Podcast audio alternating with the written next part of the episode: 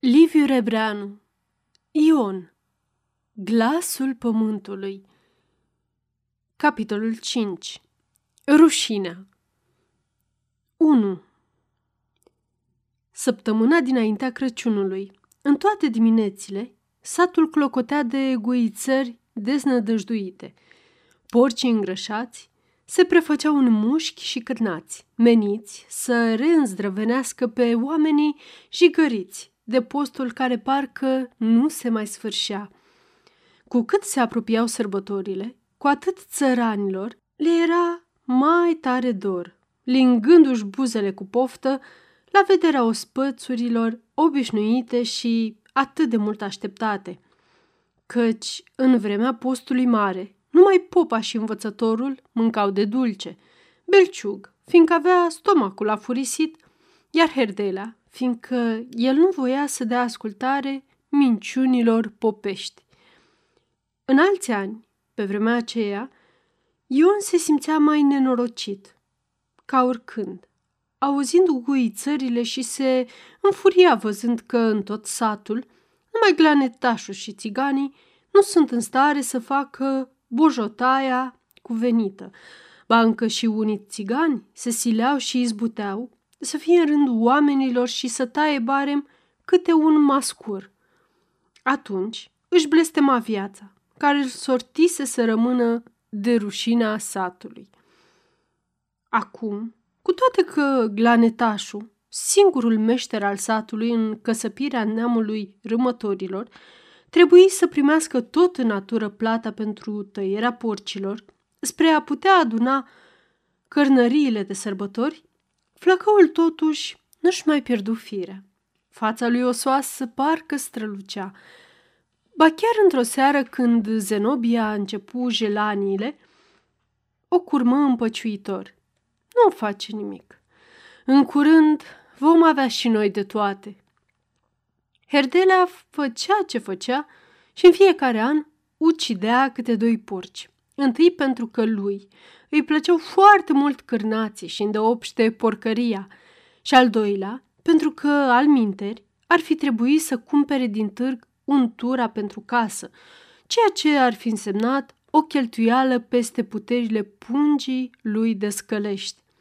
Dar în ăst an, bojotaia avea o importanță și mai mare din pricina logodnei Laurei, care urma să se serbeze negreșit în ianuarie și cu care prilej provisiile de porc erau menite să aibă un rol fruntaș, mai ales că luau parte și părinții lui Pintea, în fața cărora familia Herdelea voia să se arate la înălțime. Porcii învățătorului, cumpărați în dricul verii și îngrășați cu porumb, de-abia se mai mișca un coteț, încât tăierea îi mântuia de o moarte păgubașă înăbușirea în propria grăsime, după cum spune glanetașul, inspectându-i cu două-trei zile înainte de termenul fatal. În zorii zilei, meșterul măcelar se înființă însoțit de Ion și de Zenobia. Casa Herdelea era în picioare, dar fetele stăteau ascunse în salon, cu capul în perne și cu degetele în urechi, ca să nu auză horcăielile animalelor osândite – de teamă să nu leșine de milă. Glanetașul își ascuți cuțitul de junghiat cu multă îngrijire, împărțind rolurile tuturor. Ion va lua porcul de urechi, îl va trânti jos pe o rână și îi va ține capul. Herdelea și Titu vor imobiliza picioarele dinapoi. Zenobia va ajuta la picioarele dinainte, iar dăscălița va strânge sângele în lighean. Totuși lucrurile n-au mers tocmai strună, cum ar fi dorit măcelarul satului. Porcii, auzind ascuțirea uneltelor, începură să grohăie neliniștiți, parcă ar fi simțit primejdia. Degeaba deschise învățătorul ușa cotețului. Dobitoacele nu voiau să iasă în ruptul capului. Ion trebuie să apuce pe unul de urechi și să-l tragă afară cu multă cazdă. Doamna Herdelea prea miloasă, nu putu ține ligheanul unde trebuia, încât sângele se scurse mai mult pe delături, făcând o pată mare roșie în zăpada proaspătă. Guițatul porcului însă se îngroșa mereu, schimbându-se în horcăiri lungi și din ce în ce mai rare, până când cei ce-l țineau simțiră că nu mai clintește. Glanetașul își șterse cuțitul și mâinile însângerate în părul ucisului, iar Zenobia, pipăindu-i spinarea, declară că slănina e mai groasă de șapte degete. În vremea aceea, celălalt porc grohăia atât de speriat că în clipa când Ion deschise portița cotețului, se repezi afară cu toată iuțeala, îngăduită de grăsimei prețioasă, căutând să scape de moarte prin fugă. Cuțitul glanetașului fu astfel nevoit să-i curme viața tocmai lângă poarta dinspre uliță. Bojotaia se făcu chiar în ogradă. Paiele trebuincioase le împrumutase Macedon cercetașul. Porcii fură pârjoliți amândoi deodată. Flăcările se înălțau vesele, în timp ce glanetașul le plimba de aici colo pe trupurile victimelor. Ceilalți stăteau în jurul focului, încălzindu-și mâinile, prețăluind mereu valoarea porcilor, mai aruncând uneori câte o glumă și trăgând în răstimpuri câte o dușcă de rachiu dintr-o ploscă plină. Mai târziu, coborâră în curte și domnișoarele, compătimiră mult pe sărmanele dobitoace și își primiră porțiile din urechile rumenite, pe care le mâncară la fața locului, potrivit obiceiului ce le rămăsese din copilărie la toate bojotăile. Munca, mai grea de-abia de acum începea, cu spintecarea, împărțirea cărnii și a slăninii, spălatul mațelor, facerea cârnaților. Avură toți de lucru toată ziua și mai rămânea pe mâine topirea unturii și alte mărunțișuri. Totuși, dăscălița, alegând cărnurile, a găsit vreme să repeadă o tocană grasă și pipărată și chiar să răstoarnă o mămăligă lângă ea, spre încântarea stomacului lui Herdelea, cam prea încărcat de rachiu. Cu toate stăruințele învățătorului, familia Glanetașu nu se înduplecară nici măcar să guste din bunătatea de mâncare. Am ținut postul atâtea săptămâni. Nu o să ne spurcăm acum, cu câteva zile înainte de Sfintele Sărbători, că doar nu suntem copii și nu îmi plezni, se lămuri Zenobia, închițindu-și saliva de poftă. Seara, după ce Glanetașul și Zenobia plecară, iar Herdela adormise îmbrăcat și pe când scălița făcea planuri cu fetele pentru a doua zi în salon, Ion, cu limba dezlegată de băutură, povesti lui Titu cum stă cu Ana. Domnișorul îl asculta foarte satisfăcut, îi cerea mereu amănunte și, în cele din urmă, îl puse să jure că i-a spus tot. Și crezi că a rămas însărcinată? Întrebă Titu cu ochii strălucitori de curiozitate. Cum o vrea Dumnezeu, domnișorule?" răspunse flăcăul. Și de n-a rămas până acum, mai are vreme să rămâie." Adăugă apoi cu un râs larg care îi dezvălea gingiile roșii și îi întipărea pe față atâta răutate și încăpățânare, încât Titu se înfricoșă și murmură dojenitor – al dracului mai ești, măi, Ioane. 2. Chiar în ajunul Crăciunului, sosie o scrisoare de la părinții lui Pintea, prin care fixau data logodnei pentru a doua duminică după bobotează. Astfel, sărbătorile fură în casa Herdelea mai vesele decât de obicei. Învățătorul se aprovizionase din belșug cu rachiu. Dăscălița făcuse niște cozonaci ca aur. Laura și Ghighi pregătise trei feluri de prăjituri ca să ajungă și pentru a treia zi de Crăciun, când se vor aduna în pripas prietenele lor. Două oale uriașe vechi, legate cu sârmă, pline de sarmale, forfoteau pe cuptor. În sfârșit, ca în toate bunele gospodării românești, cu prilejul Crăciunului, așa încât puteau veni colindătorii și mosafirii. Cel din tâi s-a înființat Ion – cântând o colindă frumoasă sub fereastra luminată și pe urmă mai cântând una în casă, după ce fu cinstit cu băutură și câțiva gologani, cum e obiceiul. Pe când era feciorul glanetașului înăuntru, un cârt de fete începu afară lerui doamne. Herterea le pofti în casă, dar fetele fugiră rușinate, mai ales aflând că-i și Ion acolo. Toată seara, colindătorii se ținură lanț, spre înduioșarea descăliței care, în asemenea împrejurări sfinte, își aducea totdeauna aminte de tinerețea ei și lacrima. Mai târziu apărură și soții Lang, care, în urma invitației lui Titu, veniseră să vază cum se serbează ajunul Crăciunului românesc. În realitate, Titu, acum muncit numai de dorul femeii iubite, îi poftise pe amândoi ca să se poată întâlni cu ea. Iar Lang primise cu bucurie îndată, presimțind că e rost de băutură multă și gratuită.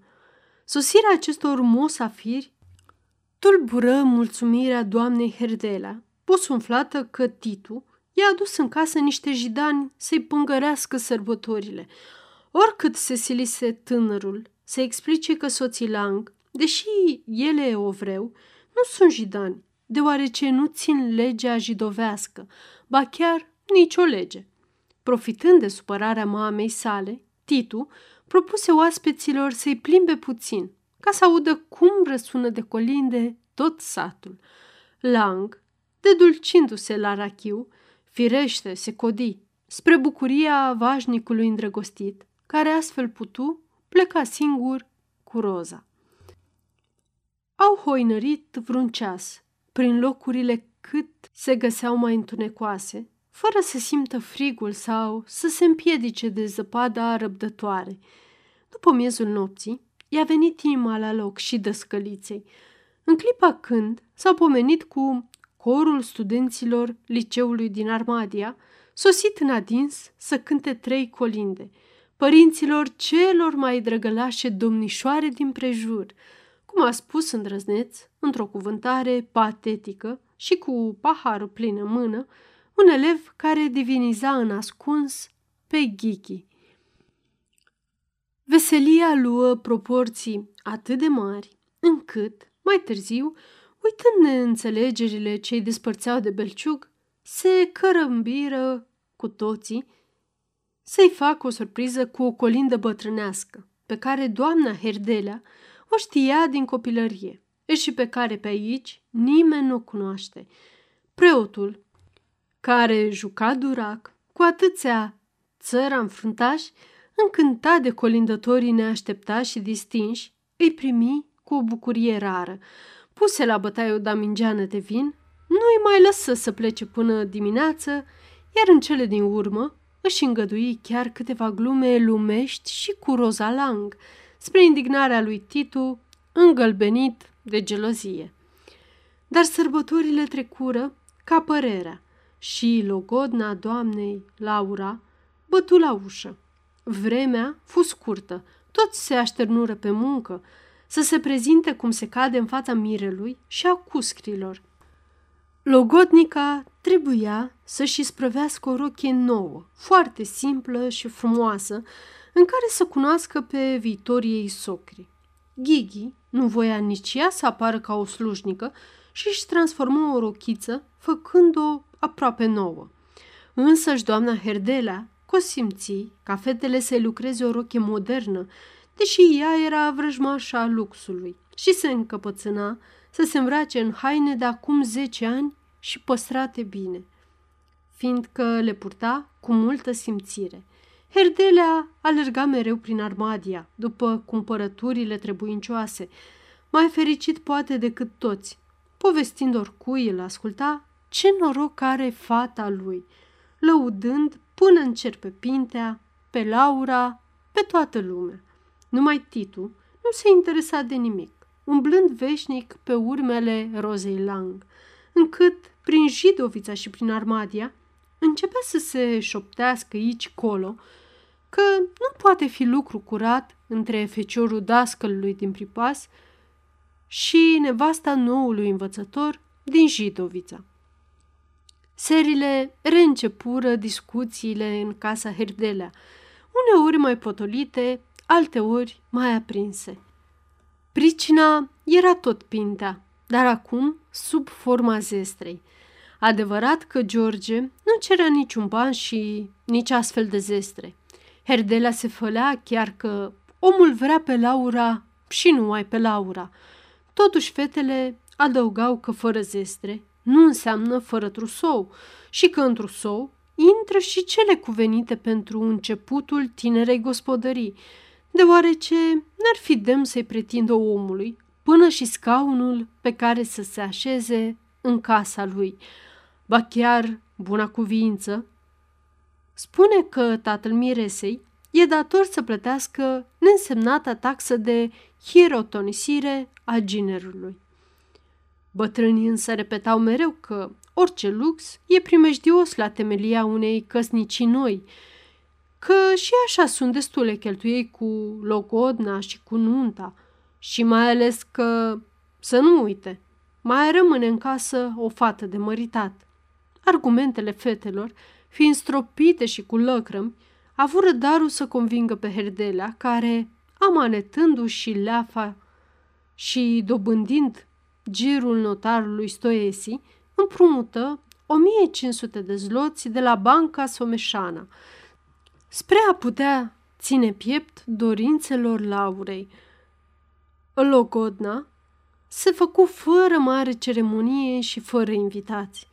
Numai Elvira Filipoiu și domnișoarele Spătaru, cele mai bune prietene ale Laurei, fusese răpoftite în mod excepțional. Încolo, niciun străin, deși Titu stăruise din răsputeri să cheme și pe soții Lang. George, împreună cu părinții, a sosit după amiază. Bătrânul Pintea avea înfățișare impunătoare, înalt și spătos. Se ținea drept ca bradul, cu toate că se apropia de șaptezeci și fața era rumenă, părând chiar aprinsă, alături de albeața mustăților, ce se îmbinau cu o barbă stufoasă de apostol. În ochii albaștri, cu minți, blândețea se împerechea cu sclipiri de voință și hotărâre. Părul mare, nins și zbârlit, părea o coroană de zăpadă, potrivită pe fruntea lată și puțin brăzdată. Era preot din vremea veche, pastor harnic, dar și gata să pedepsească oile neascultătoare.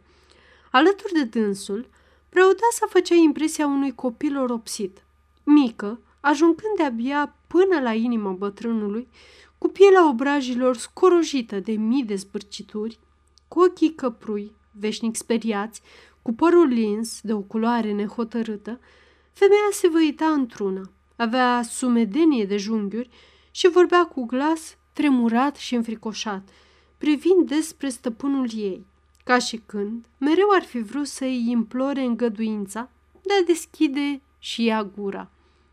În duminica logodnei, pe la prânz, se nimeri să pice nechemată și mama lui Herdela, o țărancă îndoită de spate, cu fața roșcovană și zâmbitoare, cu niște ochi vii și cam vicleni. Neîndurându-se să plătească zece creițari unei căruțe de ocazie, a călătorit pe jos, din Zagra până aici, cu desagi în spinare, încărcați cu ce găsise mai bun prin casă pentru nepoții ei. Când află că Laura se mărită, o sărută de nenumărate ori și plânse cu mare poftă, compătimind pe sărmana nepoată care începe atât de curând necazurile vieții. Își aduse aminte de moșul ei, care se prăpădise acum trei ani, căzând din vârful unei clăi de fân pe o grapă de fier și rupându-și șira spinării, și care, Dumnezeu să-l ierte, în fiecare zi o snopea în bătăi, oricât de multe ori îi venea să-și ia lumea în cap de groaza lui.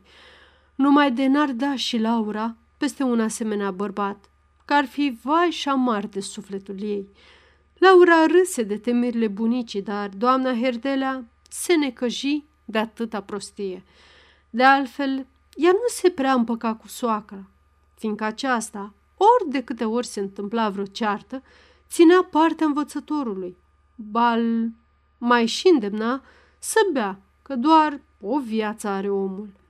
Din toată familia, bunica se înțelegea mai bine cu Ghighi, căreia îi povesti iarăși cum s-a făcut domn Zaharia, fugind acasă numai cu o traistă de prune uscate și înscriindu-se singur la școala cea mare din Armadia. După ce sosiră musafirii, bătrâna trecut la bucătărie. Se simțea mai în largul ei acolo, împreună cu vizitiul lui Pintea și cu Zenobia, care venise să dea o mână de ajutor dăscăliței. Belciug se oferise să schimbe el inelele logodiților și să citească rugăciunea potrivită. Doamna Herdelea, în clipa solemnă, avea un zâmbet de fericire pe buze, dar lăcrămile îi curgeau și roaie. Învățătorul era atât de mișcat că trebuie să dea peste cap un pahar de vin, ca nu cumva să-l podidească plânsul. În toată casa, numai Titu părea ursuz, cu gândurile la Rozica. George Pintea sorbea din ochi pe Laura. Când s-au sărutat, după schimbarea verighetelor, s-au rușit amândoi așa de tare că toată lumea a râs de dânsii. Logodna se isprăvi cu o masă împărătească. Popa Belciug ținu o cuvântare mișcătoare pentru fericirea tinerilor, urându-le copii mulți și viață lungă. George îi răspunse printr-o declarație de iubire pe care preotul se grăbi a o transmite Laurei. Astfel, solemnitatea a făcut loc jovialității cuvenite. În atmosfera caldă, George, cu ochii înflăcărați, plimbându-se prin casă cu mâinile la spate, începu să-și desfășoare planurile de viitor despre apostolatul ce l-avea de împlinit în satul de la marginea românismului, unde primejdile sunt mai mari, datoriile mai multe, munca mai grea.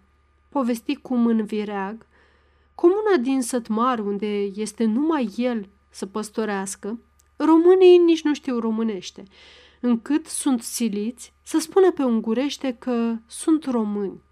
Rostul lui e deci să întoarcă oile rătăcite, să răspândească graiul românesc, să întărească mândria națională a celor șovăitori. Se poate o chemare mai frumoasă pentru un cărturar conștiincios? Totuși, sarcina e atât de apăsătoare că n-ar fi îndrăznit să-și o ia fără o tovarășă de viață ca Laura. Ea însăși o româncă entuziastă. Împreună vor munci mai cu drag și cu mai multă încredere în izbândă. Vorbind, însuflețirea îi îmbujora fața, părea că se înalță, însă și Laura, căreia îi rămăsese în fundul inimii, teama că viitorul ei soț e prea scund, îl vedea acum mult mai mare ca ea, asemenea unui cuceritor de suflete. La început, bătrânul Pintea fuse mai rezervat și se adânci într-o dispută teologică cu Belciug, ca să aibă răgaz să studieze în acest timp pe viitoarea soție a fiului său, precum și restul familiei Herdelea. Privirea lui se întâlnea din când în când cu a lui George, care parcă zicea mereu, Ei, așa-i că oameni foarte de treabă. Încetul cu încetul se încălzi însă și el, iar mai apoi, venind vorba de copiii lui, își dădu drumul de-a binelea.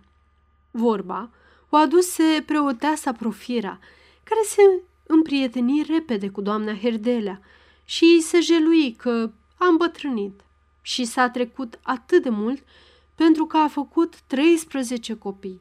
Dăscălița o compătimind de lung și se făli la rândul său, că și ea a născut nouă, dar bunul Dumnezeu nu s-a milostivit să-i lase în viață decât pe cei trei care se văd. Mie îmi pare rău când lipsește unul singur. Ca să avem duzina completă. Interveni aici bătrânul Pinta, răzând jovial cu ochii închiși. Noi, cei drept, ne-am silit cât am putut. Am tras și peste 12, dar tot degeaba. Urmă dânsul mai vesel. uitându-se mândru și pe rând la toată lumea. Parcă ar fi așteptat să se bucure toți de mulțumirea lui. Întâlnind însă privirea lui Belciug, care zâmbea iertător, își aminti că un preot nu se cuvine să se piarză în glume ușurele. Devenind deodată serios și adăugă, mângâindu-și barba. 11 trăiesc, trei am îngropat. Domnul a dat, Domnul a luat, fie numele binecuvântat. Adăusul răci puțin atmosfera, încât Herdelea, spre a reînsufleți veselia, se apropie cu scaunul de pintea și zise încântat, Ai fost voinic de tot, cuscrule, he, he!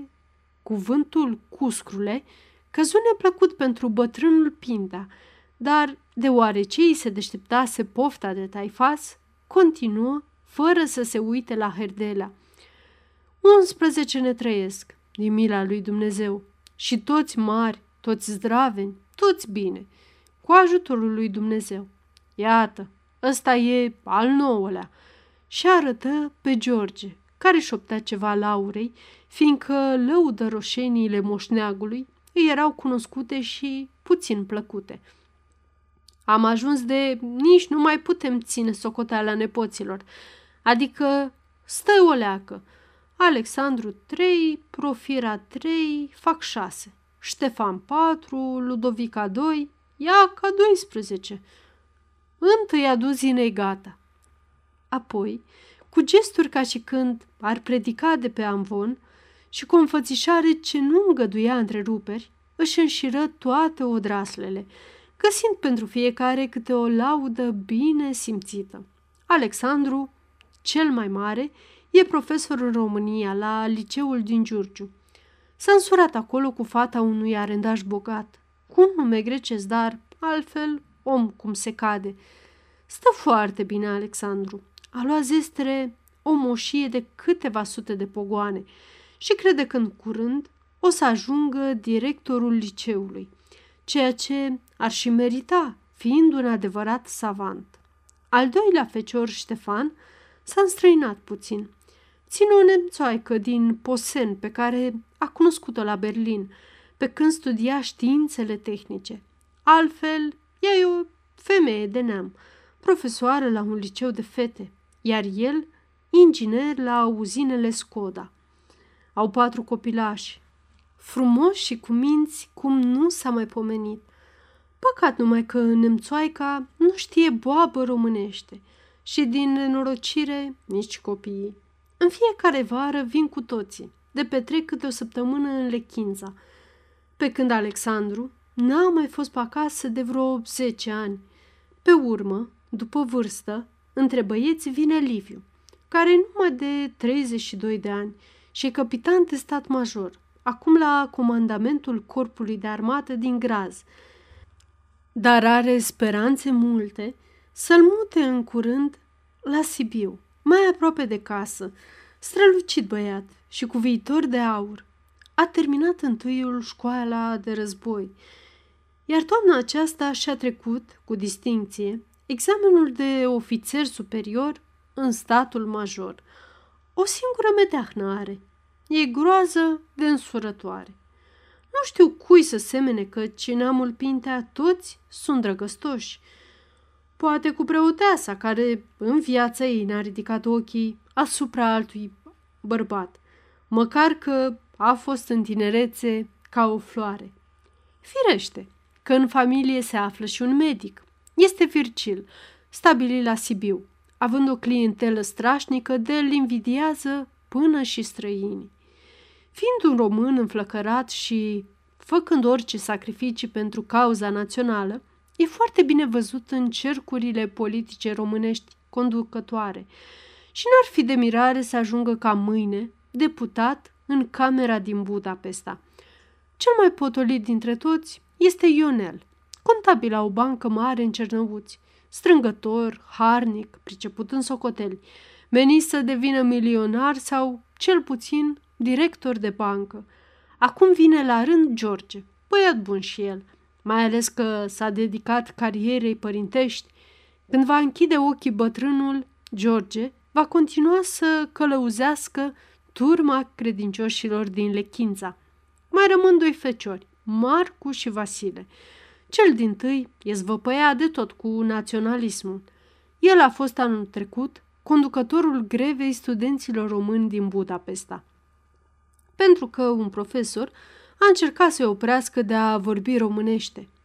Vasile acum își termină liceul la Blaj, dar fetele, cea din tâi, botezată Profira, după numele preotesei, e măritată tocmai în Basarabia, lângă Chișinău. A întâlnit-o un boiernaș basarabean la Giurgiu, pe când ea era la Alexandru, și într-o zi primim vestea că, dragi părinți, mi-am găsit fericirea. M-am logodit cu atât ai norocul de călător. Pe de-a doua, pe Ludovica, a luat-o avocatul Victor Grozea din Cluj și are doi copii, un băiat și o fată. În sfârșit, Eugenia, Mezina, o frumusețe rară, e nevasta deputatului Gogu Ionescu din România. Se zice că a nebunit saloanele Bucureștilor. Toată lumea o răsfață. Adevărat că e și tânără de tot, mai mică decât George, deși acum se împlinesc trei ani de la cununia ei. Pomelnicul copiilor iubiți stoarse lăcră preotesei, fiindcă sunt atât de împrăștiați în lumea mare și n-a avut norocul să-i mai vază măcar o dată împreună, deși poate mâine, poi mâine, va închide ochii pentru totdeauna, prăpădită și arsă, cum este de povara anilor. Pintea îi curmă jelania cu un gest falnic. Lasă, babo, fii liniștită și ai răbdare. Mai avem o leacă și apoi putem sărbători nunta noastră de aur, dacă o vrea și Dumnezeu. Atunci o să-i strângem pe toți, cu cățel, cu purcel, din toate colțurile, ca să se împlinească voia dumitale. Gura bătrânului acum turuia într-una, încât Herdelea de-abia a putut schimba cu dânsul, între patru ochi, vorbele serioase cuvenite, declarându-i că Laura n-are zestre, dar în schimb are inimă și... Pintea îl întrerupse nemulțumit. Eu am un principiu. Nu mă amestec în căsătoriile copiilor. Fiecare să adoarmă cum și-o așterne. Treaba lor e să fie cu ochii în patru. Nici învățătorul nu fu prea mulțumit de răspunsul cuscrului, dar îl înghiți surâzând, ca și când ar fi auzit o glumă nostimă. Se hotărâ ca ziua cununiei să o stabilească pinta, prin scrisoare, după ce va fi înștiințat toate neamurile. Deocamdată rămase hotărât doar atâta, că nunta vor face-o în Armadia, pentru a-i putea da solemnitatea cuvenită. Familia Pinta plecă noaptea târziu spre Lechința cu trăsura. Cum ieșiră din sat, bătrânul a început să descălească pe George, că s-a pripit, că nu-i place ce a văzut aici, că se bagă într-o ceată de calici care mai umblă să-și ascundă mizeria prin sforăiala în vorbe ca și în fapte, că, în sfârșit, să ia bine seamă până ce nu-i prea târziu. George se scandaliza că un tată poate vorbi astfel despre niște oameni atât de simpatici, care ca mâine, poi mâine, îi vor fi rude, căci nu va renunța la Laura pentru toate comorile lumii. Înțelege că bătrânul ar fi fost mai bucuros să-l însoare cu vreo strâmbă bogată și căldoare o noră fără zestre. Dar orice încercări de a-l opri, mai ales după ce s-au și logodit, sunt absolut zadarnice. Și decât să-i terfelească mireasa, mai bine să-i vorbească despre altceva. Bătrânul, cu o tropie de oboseală și de somn, a capitulat repede, urmând pilda preotesei care legănându-se în hurducăturile trăsurii, dormita ușor cu gura căscată și cu ochii înlăcrimați. În casa Herdelea însă lumina nu se stinse până spre dimineață. O bucurie mare stăpânea toată familia. De-abia acum își dădeau seama de norocul Laurei. Învățătorul înșiră trăunfător și de mai multe ori toate neamurile lui George – întrebând mereu pe Laura dacă n-a avut dreptate el când a stăruit să-și alunge gărgăunii din cap și să fie cu minte? Pe fața logodnicei se întipărise, ca o mască, un zâmbet de fericire. Făgădui surorii sale că o va lua cu dânsa ca să o mai scoată prin lume, căci nu știe de unde sare norocul omului și mai ales al unei fete. Iată, ea, dacă nu se ducea atunci la St. George, n-ar intra azi într-o familie atât de mare și distinsă. Doamna Herdelea tăcea, zdrobită de emoții, cu ochii umezi, strângând buzele pungă ca să nu podidească plânsul. Iar Ghighi, una, două, se repezea la Laura și o acoperea de sărutări. Titu nu lua parte la bucuria generală. El, tocmai acum, frământa în minte o poezie în care voia să cânte iubirea herculeană. Norocul Laurei poate să fie și norocul tău, titule, îi zise Herdela, căutând să-l dezmorțească. Aș, norocul meu sunt eu însumi, răspunse tânărul cu enfază. Bine, bine, nu zic ba, urmă învățătorul. Mă gândesc însă că acum, cu atâtea rude mari în lume, ți-ar fi mai ușor și ție să treci în România, cum a trecut și Coșbuc, să te apuci mai serios de ispravă.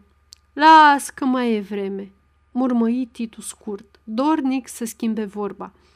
Herdela însă se supără și impută că își pierde timpul cu fleacuri în loc să-și croiască un rost în viață, că trebuie să muncească dacă vrea să răzbească.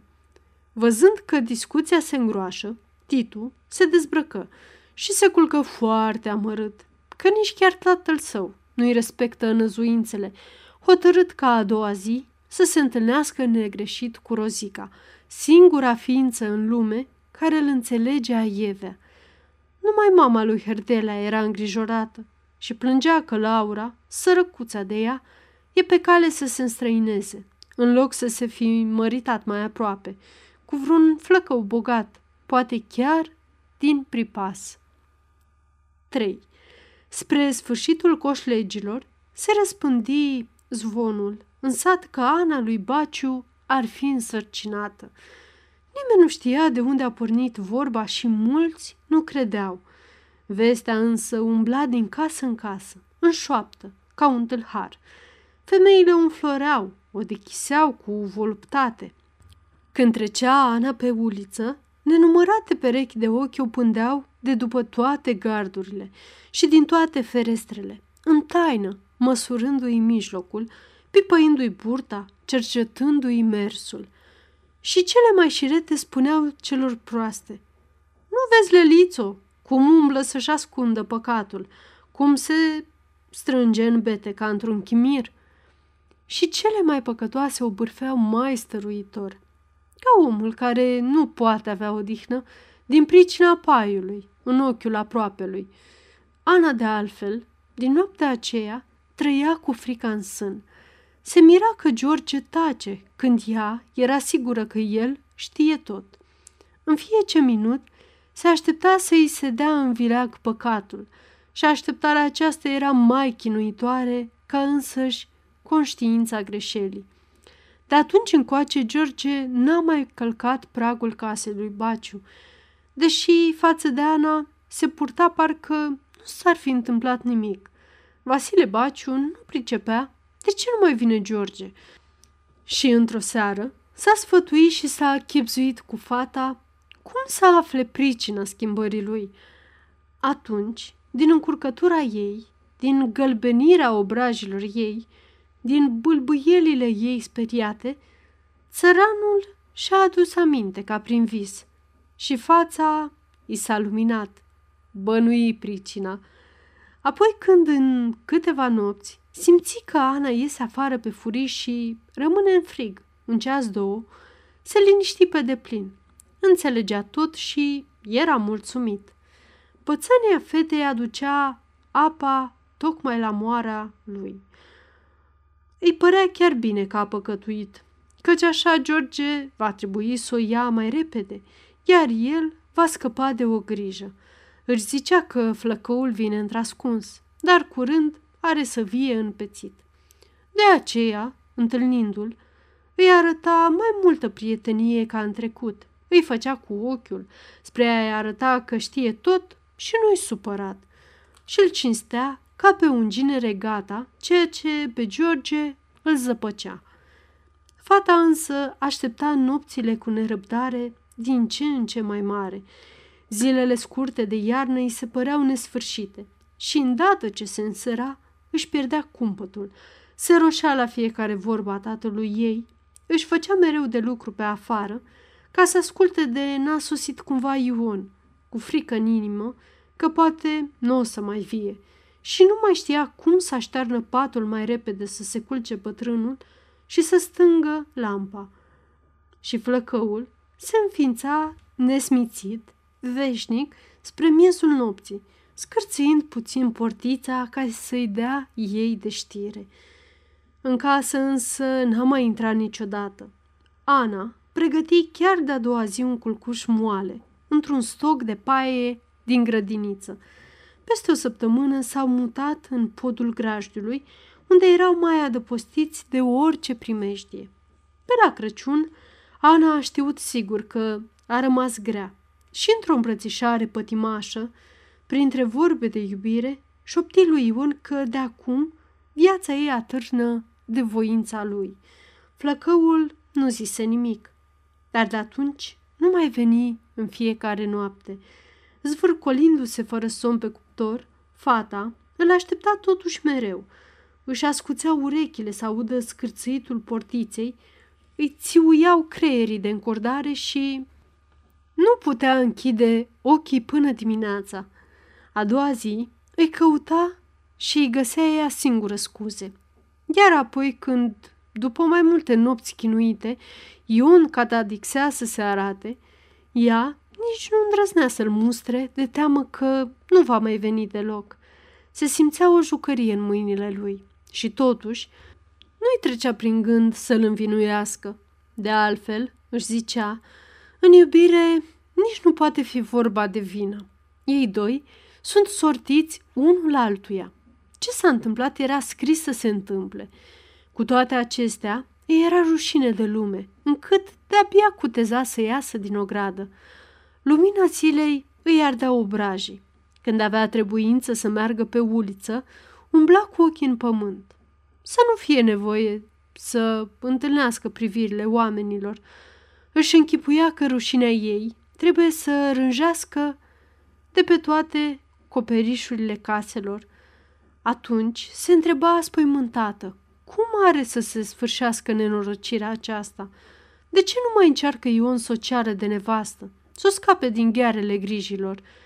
Poate că, mărturisind tot, tatăl ei s-ar înmuia dacă cumva n-ar omorâ-o. Sau Ion lăsa în adin să treacă vremea să o arate satul cu degetul, bănuiala că Ion ar fi în stare să-și bată joc de sufletul ei, o îngrozea mai mult chiar decât mânia bătrânului. Flăcăul lipsi o săptămână încheiată, iar pe urmă, când veni, nu mai vrut să se suie în podul cu fân. Aminti Anei că, într-o noapte, Vasile Baciu a ieșit de a dat vitelor nutreți și era cât pe ci să-i descopere. Fata n-a avut curajul să mai stăruie, dar îi spuse cu glasul tremurat de lacrimi să vină mai des. Ca și înainte și să facă ceva. Ce-o crede dânsul mai bine, pentru că, în curând, nu-și mai poate ascunde sarcina. Ion murmăi cine știe ce și, din noaptea aceea, nu se mai arătă pe la Ana. Trecură o săptămână, două, cinci. Fata află că Ion s-a dus să taie la lemne în pădure, în munții Bârgăului, împreună cu alți bărbați. Își dădu seama că e pierdută, că de acum numai de la Dumnezeu mai poate nădăjdui scăparea. Se propădea plângând amarnic, ca și când ar fi avut nevoie de toate lăcrămile din lume ca să îi nece durerea ei cea mare. Fața ei se încălbeni și se împestriță cu niște pete pământii. Păcatul nu se mai putea tăinui și răfuiala se apropia, deoarece câșlegile erau pe sfârșite iar George nici habar să vină să ceară fata, Vasile Baciu începu să se posomorească, adică să fi vrut băiatul să-și bată joc de Ana și să o lase pe urmă de râsul satului, dacă ar fi așa atunci, nu putea să se gândească ce ar fi atunci, căci îl cuprindea mânia și îi se întuneca mintea. De câte ori se hotărâ să meargă la Toma, să se înțeleagă împreună omenește. Dar totdeauna, când se iasă pe poartă, simțea că îi crapă obrajii. Cum să se ducă el să-și îmbie fata ca pe un cerșetor? Intra la avrum, se îmbăta și o căra pe George singur, vorbind în fundul sticlei cu rachiu. Apoi nu mai erau decât cinci-șase zile până să intre în postul cel mare. Ana începea să aibă amețeli și uneori chiar vărsături. Șorțul îi se rotunjea văzând cu ochii. Vasile Baciu îi vedea suferințele și o compătimea. Îi fu frică să nu se prăpădească fata și, înainte de a chema pe doctorul Filipoiu din Armadia, care e scump și nici nu se uită la om până nu-i ia banul din mână, aduse pe baba Firoana, meșteră mare în descântece și moașă vestită în toate satele din prejur. Firoana, zbârcită la față, dar sprintenă la suflet, schimba numai două șoapte cu Ana, o pipăi ușor pe pântece și apoi spuse verde țăranului. Mare mirare, să nu fie băiat, măi Vasile. Numai să-i ajute Dumnezeu să-l poarte sănătoasă. Fata se ghemui pe vatră ca un câine vinovat, cu ochii în pământ, așteptând să o omoare. Vasile Baciu însă nu rosti nicio vorbă. Stătu toată seara cu cotul pe colțul mesei, cu privirea înghețată, oftând des, ca un bolnav de moarte. Aceasta este o înregistrare Cărțiaudio.eu. Pentru mai multe informații sau dacă dorești să te oferi voluntar, vizitează www.cărțiaudio.eu. Toate înregistrările Cărțiaudio.eu sunt din domeniu public. 4.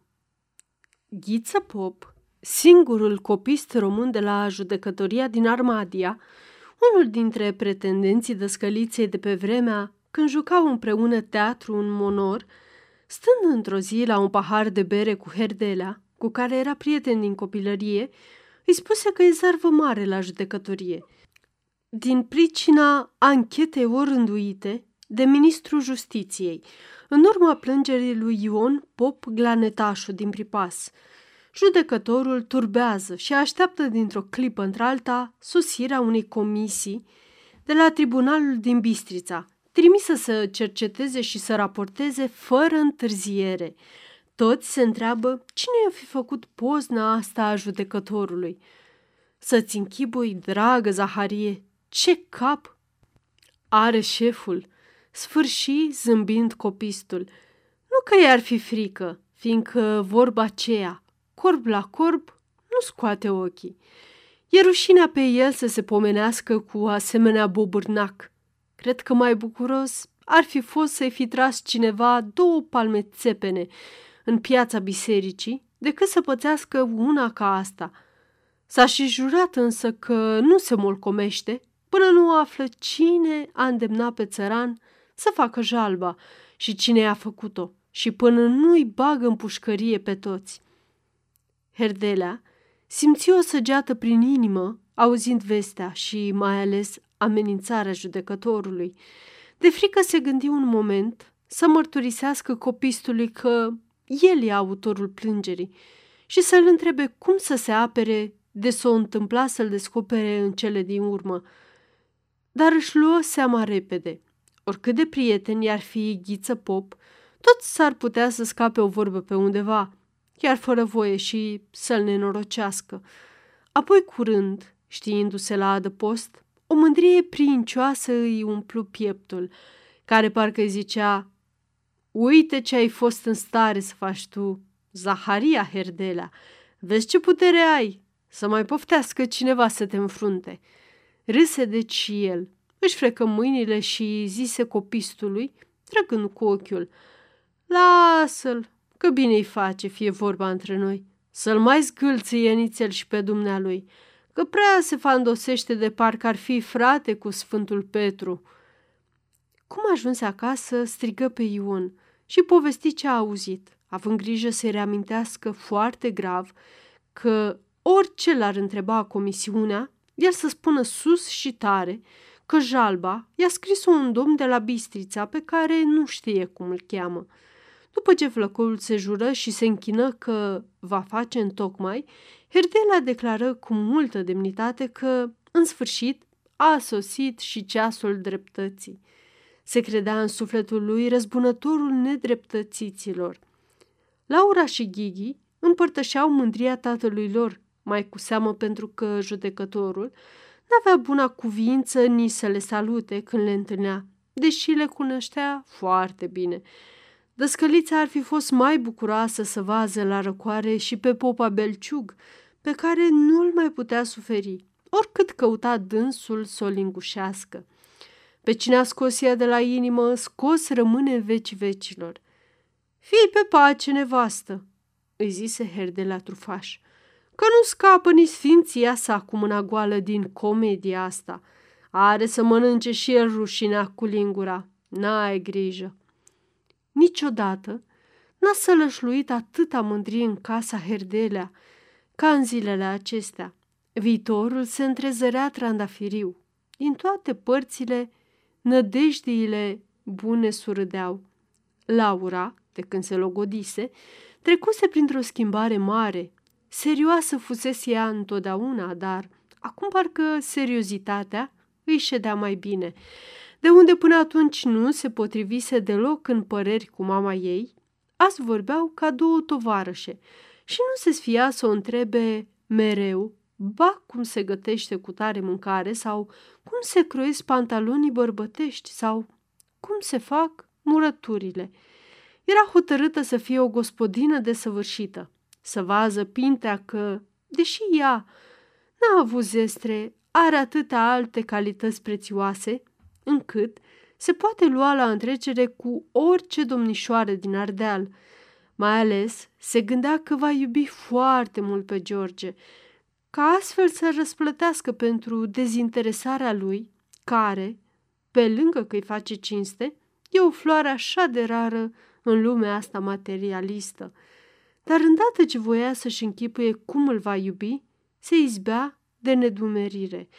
Nu că i-ar mai fi păsat de Aurel Ungureanu.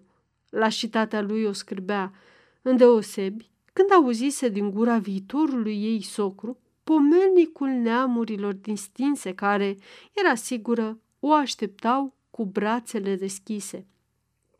Totuși, se întreba în sufletul ei dacă tocmai schimbarea aceasta bruscă nu e o dovadă de egoism interesat din partea ei. La urma urmelor, Aurelia a fost drag. Își amintea cu câtă tremurare de inimă dorea vizitele, cum mi se întipărea în minte fiecare vorba lui, cu ce plăcere dansau împreună la toate petrecerile.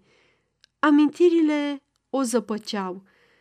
Dacă asta n-a fost iubire, atunci ce iubirea? Adevărat că pe urmă el s-a purtat urât, neavând nicio trăsărire de indignare când a aflat că Pintea i-a cerut mâna, ceea ce însemna că, pentru el, iubirea ei a fost o jucărie fără preț, o simplă trecere de vreme. Poate însă că și ea a fost vinovată, că n-a făcut cu el decât exerciții de cochetărie, dar Pintea se roșește la sărutarea ei de logodnă, la strângerile lui de mână, la vorbele lui de dragoste, șoptite cu o înflăcărare stângace.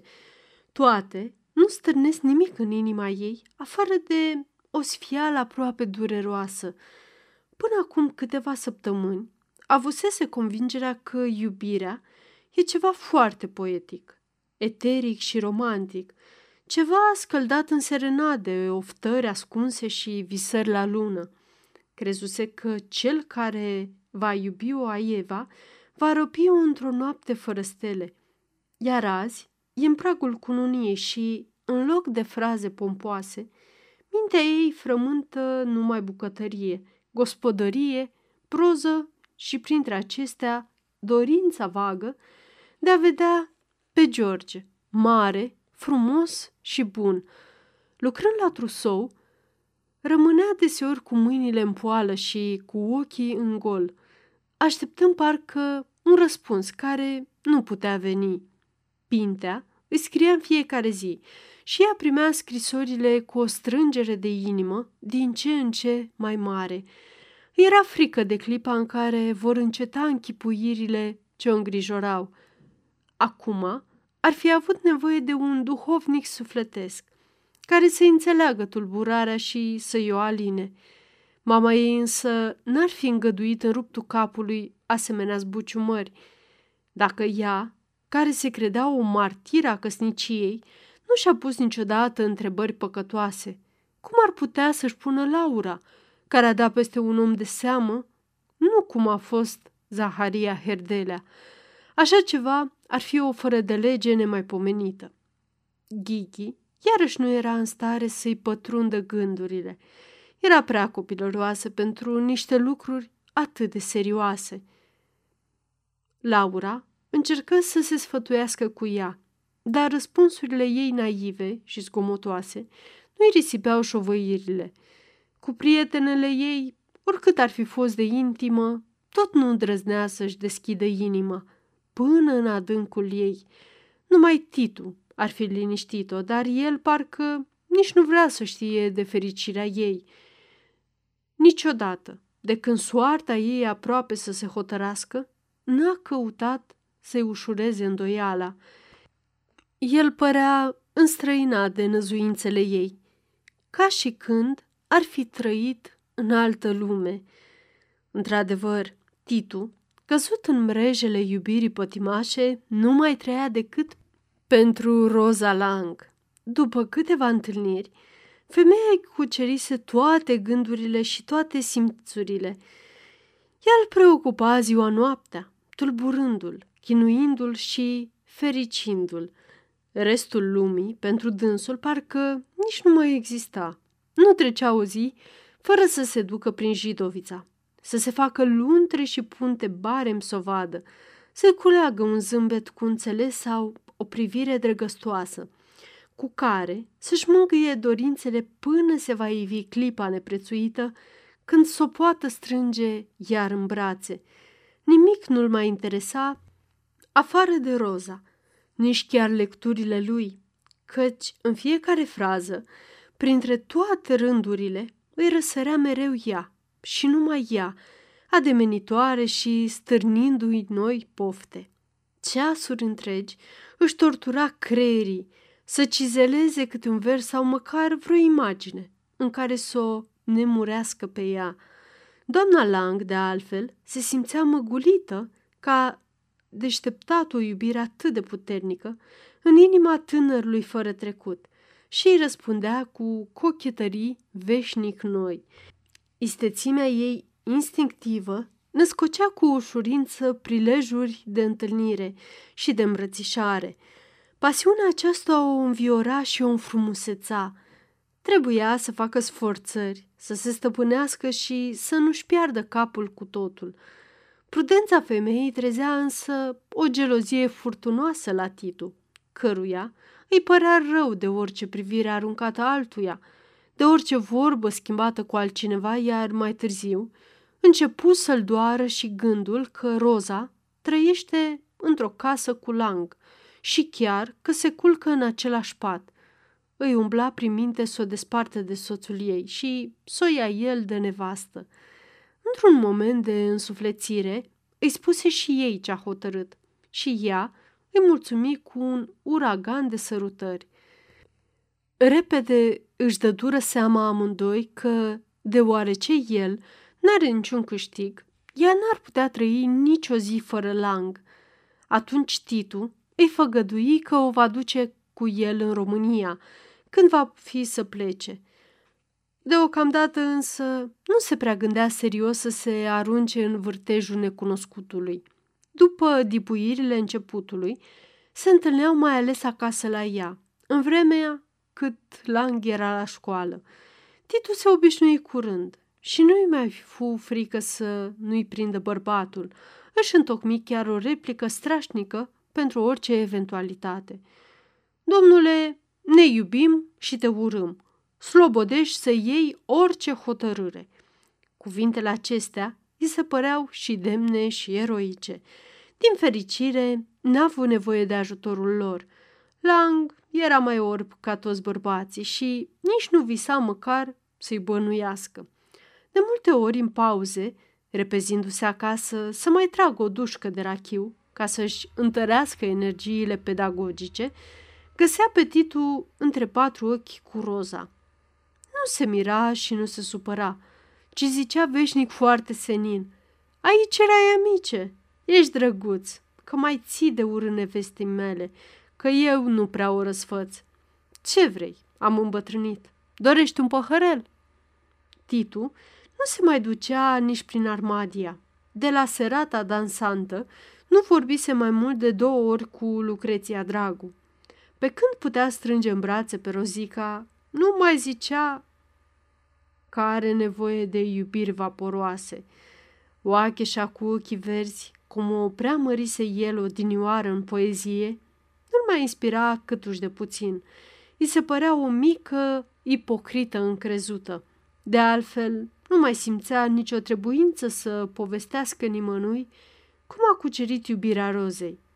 Pasiunea merge mână-mână cu discreția. Herdelea, încurajat că una din fete și-a găsit norocul, urmând sfaturile lui înțelepte, se frământa să asigure și viitorul băiatului.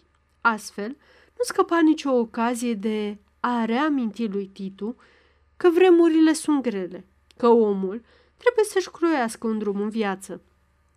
Că anii trec avântul și cel ce n-a muncit n-are la bătrânețe și, în sfârșit, că ar fi bine să se gândească și el la ziua de mâine. Titu se înfuria, înțelegând că orice asigurare de viitor înseamnă o despărțire de Rozica. Dar iarăși nu putea stărui să se eternizeze în lenevie și deci răspundea morocănos. Am zis eu că nu vreau. Găsiți-mi o slujbă, orice ar fi și ia ca mă duc. Dacă nu sunteți în stare să înțelegeți talentul meu, am să mă fac chiar și măturător de stradă, ca să vă scăpați de mine și să nu mai bateți capul că sunt trântor și nimic mai mult. Supărarea lui îi mâhnea pe toți din casă. Fetele săreau și îi luau apărarea. Dăscălița, înduioșată, făcea semne indignate lui Herdelea să-l lase în pace, pe când învățătorul încurcat se scârpina la ceafă și, vrând să o dreagă, îl jignea mai rău. Vizitele prea dese la doamna Lang începură cu vremea să bată la ochii ovreimii din Jidovița. Fetele la hamul lui Cahan, bătrâne și năcrite, neavând altă treabă și fiind vecine cu Lang, se apucară să pândească de câte ori vine Titu, să se uite la ceas când intră și când iese. Și deoarece Roza făcea pe mândra față de ele și le privea de sus, răspândiră vorba că între unguroaica lui Lang și feciorul dascălului din pripas nu poate fi lucru curat. De atunci încolo, ochii care urmăreau pașii lui Titu se înmulțiră, iar știrea că Rozica pune coarne lui Lang se întinse, trecu și în Armadia, stârnind senzație printre învățătorii de acolo și, în sfârșit, ajunse la urechile lui Herdela. Bătrânul nu era împotriva unor astfel de pierderi de vreme, dar, punând în legătură nervozitatea și nepăsările lui Titu cu zvonul acesta, se temu să nu izbucnească cumva vreun scandal care să pericliteze viitorul băiatului și se puse de acum, cu tot din adinsul, să-i găsească mai curând barem un loc de subnotar undeva, ca să-l îndepărteze din brațele iubirii primejdioase. Mai ales că, aproape în același timp, dar pe alte căi, vestea ajunse și la cunoștința fetelor și a doamnei Herdelea, care nu știa cum să blesteme mai dârzi pe ticăloasa, ce nu se sfiește aș pune mintea cu un copil. Astfel, toată familia se bucură când învățătorul, într-o seară, vesti că a întâlnit în Armadia pe notarul din Gargalău, care tocmai are mare nevoie de un ajutor priceput și ar primi cu plăcere pe Titu, plătindu-i o leafă foarte bună. Titu îngălbeni. Gargalău? zise dânsul cu glas stins, măsurând în gând depărtarea dintre Jitovița și locul surghiunului. Gargalău, nu e departe, răspunse bătrânul, parcă i-ar fi ghicit rostul întrebării. Al șaptelea sa de la Armadia. Notarul e om de ispravă. Aveți să vă înțelegeți ca frații. Și pe urmă, acolo poți strânge și bani, căci nu vei mai avea nicio cheltuială, încât să poți pleca mai târziu unde te îndeamnă inima. Nu-i vorba să te împotmolești în gargalău. E ceva provizoriu. Herdelea vorbea atât de blând că Titu nu găsi putința să se supere, dar fiindcă voia să se sfătuiască mai întâi cu Rozica, răspunse în doi peri. Bine, bine, acum să mă mai gândesc și eu puțin, o zi, două, că doar nu arde. Roza Lang, simțind că lumea forfotește, îl povățui să se ducă, dar îl puse să jure că nu o va înșela și că va veni cât mai des posibil. În schimb, îi făgădui și ea că va merge să-l vază, fiindcă de acum nu mai poate trăi fără iubirea lui, deși trebuie să fie cu ochii în patru, căci o lume întreagă umblă să-i sfâșie inima. În joia când Herdele a văzut iar în armadea pe Friedman și în cunoștință că săptămâna viitoare Titu va pleca la post, pe la amiazi se întâlni prin fața liceului, nas în nas cu judecătorul, care tocmai ieșea de la slujbă. Învățătorul salută respectuos, dar băgă de seamă că ungurul încruntă din sprâncene fără măcar să miște din cap. După ce se depărtă câțiva pași, judecătorul îl strigă înapoi și îl întrebă brusc, privindu-l aspru și cercetător. Ascultă, domnule Herdelea, dumneata ai făcut unui țăran din pripas o plângere la minister împotriva mea? Învățătorul șovăi o clipă și, pe urmă, răspunse bâlbâind cu limba de plumb, abia găsind cuvintele ungurești în minte. Eu? O, cum vă chipuiți una ca asta? Eu care respectul legilor? Foarte bine, mormăi judecătorul, întorcându-i spatele cu dispreț. Întâlnirea aceasta îi înfipse un cui în inimă. Va să zică ungurul bănuiește. Poate chiar știe sigur că el e autorul reclamației? Până acasă întoarse și suci toate urmările posibile ale nenorocitei întâmplări. Dar cum să fie aflat ungurul? Sau poate chiar el însuși o fi scăpat undeva vreo vorbă trădătoare? Cu neputință n-ar fi, căci între prieteni cam are și el obiceiul să spuie vrute și nevrute. Apoi, fusese destul de înrod să se încreadă că l-a pocnit atât de urât încât parcă îl și vedea destituit, de nu întemnițat. Dacă însă se dovedește acum Ievea că el a făcut jalba, atunci ungurul e în stare să-și împlinească amenințarea. Vorbele de, de zi ale copistului îi răsunau în urechi iarăși, parcă mai înfricoșătoare. Acasă sosise scrisoarea lui Pintea, care hotăra cununia pentru Duminica Tomii. Se sili să se bucure ca și ceilalți, dar inima îi rămase mohorâtă. Găsi un pretext și se repezi până peste drum, la glanetașul, să reamintească lui Ion că, dacă ar sufla vreun cuvânt, ar fi foarte rău pentru amândoi. Flăcăul îi se păru cam nepăsător, deși jură iarăși că mai bine să-l taie decât să vânză tocmai pe domnul învățător care i-a făcut numai bine.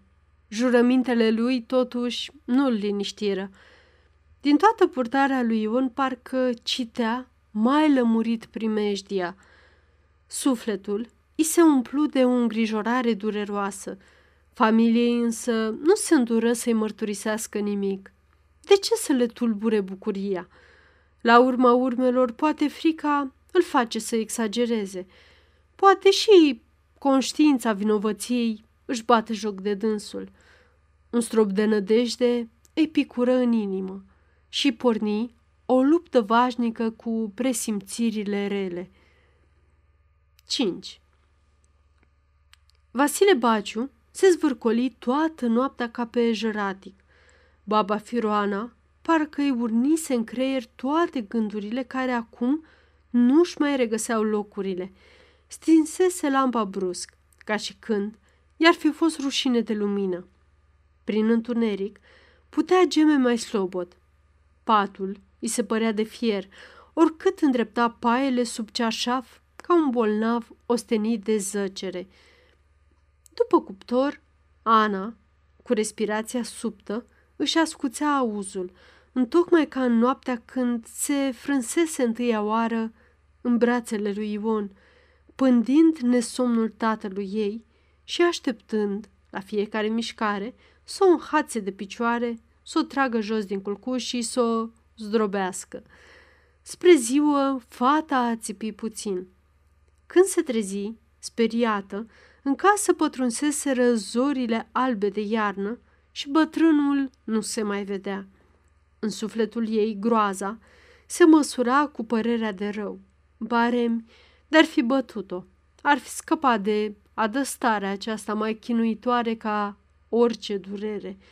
Lăcrămile și vaetele i-ar fi ușurat suferința trupească, în vreme ce astfel o piatră de moară îi turtește încetul cu încetul inima, vrând să-i stoarcă un răspuns la întrebarea ce vrea să facă tata?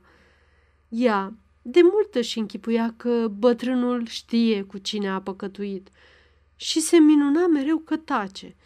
Uneori se gândea că în adins așteaptă până se va reîntoarce Ion de la munte. Dar acum flăcăul era iar acasă și Vasile Baciu se nătângea în tăcere. Două zile spălase și fiersese în tindă rufele murdare. Azi avea de gând să le laie și să le limpezească în gârla popii, ce curge în dosul casei, la capătul grădinii. Se încălță cu opincile, își suflecă poalele și zadiile și porni cu toporul sub soară să spargă gheața și să potrivească locul. În grădină, zăpada râdea, albă și sticlitoare, ca obrazul unei fecioare neprihănite. Anei, parcă era milă să o calce cu opincile greoaie și să strice poșghița de fulgi proaspeți care suspinau dureros sub pașii ei. Din câteva lovituri de topor, desfundă o gaură rotundă în gheața groasă de o palmă și căptușită cu o măt.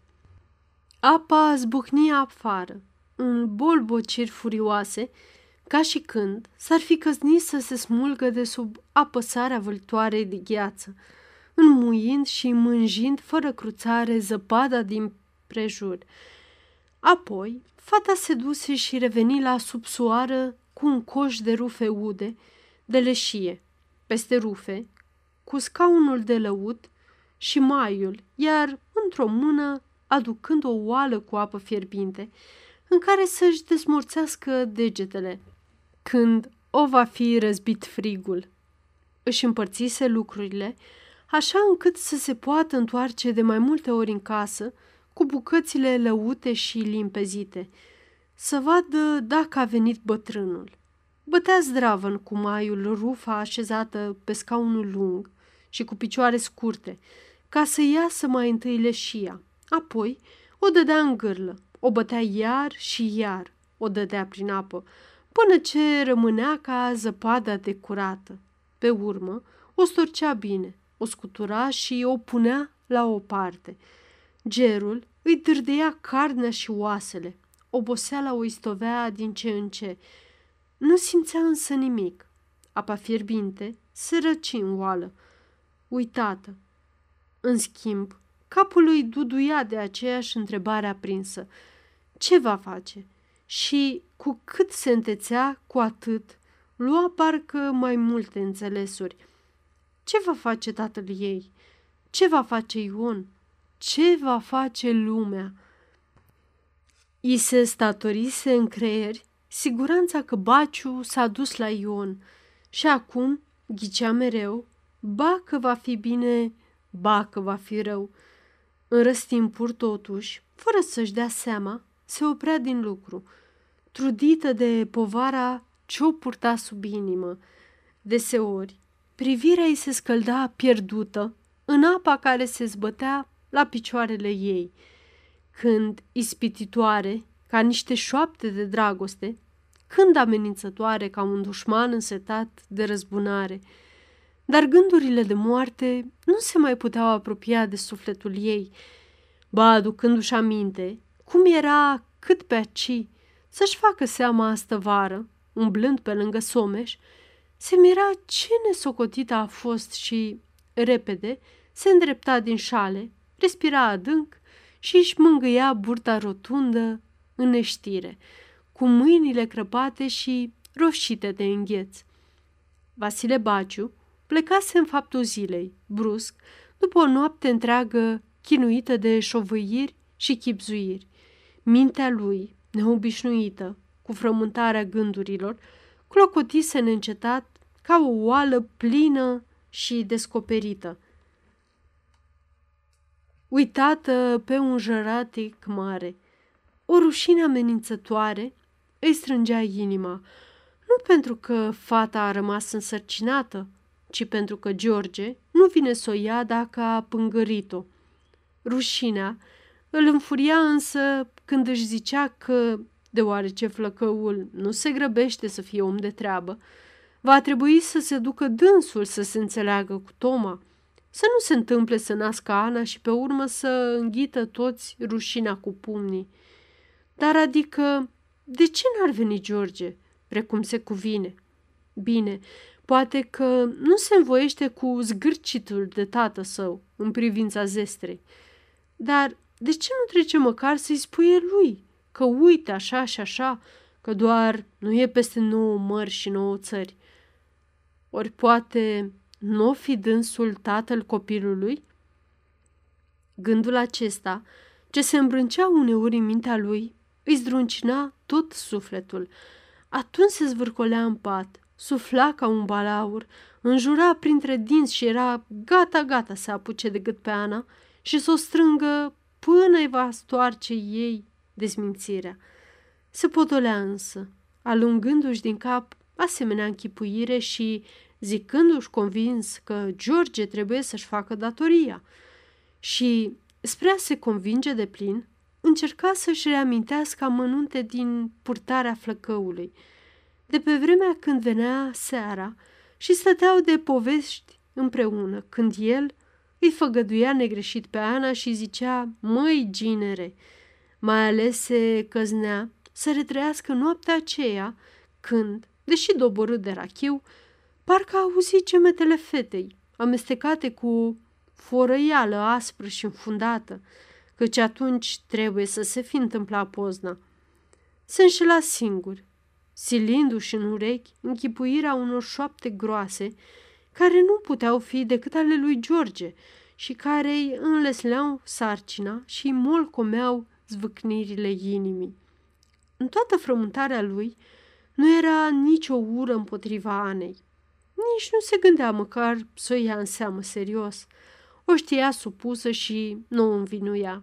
Îi era necaz doar că a fost atât de proastă de s-a dat lui George înainte de a o fi cerut.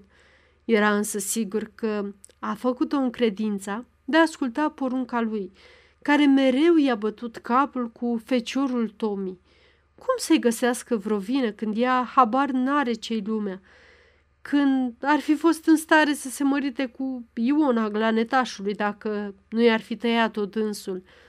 În sfârșit, fiindcă trebuia să hotărească ceva, își zise că dis de dimineață se va abate pe la Toma, să zvârle o vorbă întreagă, așa, ca din întâmplare – să știricească gândurile lui și pe ale flăcăului.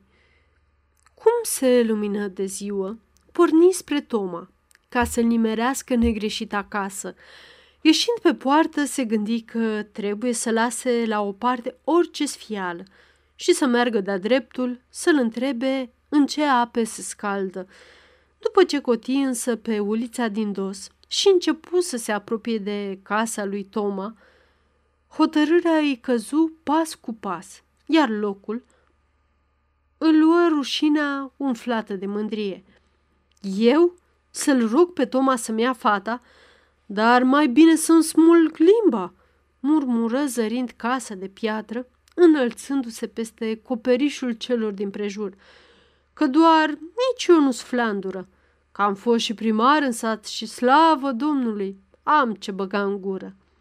Trecu pe dinaintea casei, fără să întoarcă măcar capul, numai cu coada ochiului se uită și văzu poarta mare, cu stâlpi înfloriți, acoperită cu cotețul de porumbei, apoi coșarul semeț ca o casă de un bogat, plini ochi cu popușoi, apoi, în o gradă, o întreagă cireadă de vite, dintre care unele lingeau la un bulgăre zdravă de sare, iar altele rumegau alene, suflând fuioare albe de aburi pe nas. Apoi, însăși casa cu coperiș de țiglă, cu ferestre domnești, împodobite cu chenare late, vinete închise, cu falnice cunând de porumb, atârnate de căpriori deasupra prispei, cu ușa tinzii deschisă, unde, pe vatră, ardea o flăcăraie uriașă, în jurul căreia se mișca o femeie și un bărbat, care parcă era George. Apoi, grădina cât o livadă, cu pom mulți, cu stoguri de fân și de paie, cu o claie de lemne tăiate. Oameni cu stare, ce mai calea valea, își zise Vasile Baciu ca și când, acum, și-ar fi dat de-abia seama cât de bogat trebuie să fie Toma. Își aduse aminte de niște locuri ale lui, semănate cu grâu de toamnă, aproape de drumul spre pădure, despre care auzise că i l-ar fi stricat săniile ce se duceau după lemne. De mult se tot gătea să meargă să vază cei cu ele. Își iuți pașii. Curând ieși din sat, uitând că pornise la Toma, cuprins numai de gândurile moșiei sale. Își află pământurile neatinse, așternute cu o pânză groasă de săpadă. Fiindcă tot a venit până aici și pădurea era aproape, se duse să dea o raită, chipzuind că ar fi mai bine să-și mai care câteva săni de lemne până ce nu începe umătul să se topească, cel puțin să nu aibă grijă asta până în iarna viitoare. Învârtindu-se prin pădure și șochindu-și copacii de tăiat, îi veni în minte claia de lemne din grădina lui Toma și apoi hotărârea cu care plecase dânsul de acasă. Atunci se înfurie că s-a lăsat înfricoșat și se întoarse grăbit spre sat.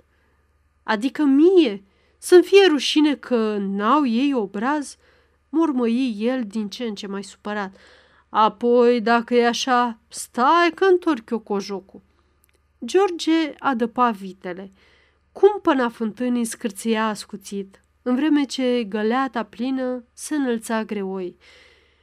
Vasile Baciu intră în o gradă, trântind portița și, apropiindu-se de flăcău, zise cu glas răstit. Bine, măi, George, apoi așa te porți tu cu mine, apoi de aceea te-am ogoit eu ca ochii din cap și te-am îmbrățișat și te-am cinstit, ca să mă faci de rușina lumii și pe urmă să întorci spatele? George, foarte liniștit, ridică găleata și o răsturnă peste gheața de câteva degete ce se prinsese în șgheabul de lângă fântână. Apa se rostogoli năvalnic, împroșcând boturile care sorbeau cumpătat și speriindu-le, așa încât toate se înălțară o clipă ca la comandă. Cum ai zis, de Vasile?" Făcu flăcăul, întorcând numai capul și ținând cu amândouă mâinile găleata goală. Nepăsarea și răceala lui George îl scoaseră din țățâni. Strivie o sudalmă între dinți și apoi urmă tot dojenitor, dar căutând să se stăpânească. Apoi văd că nu ești om de treabă, măi băiete, auzi tu?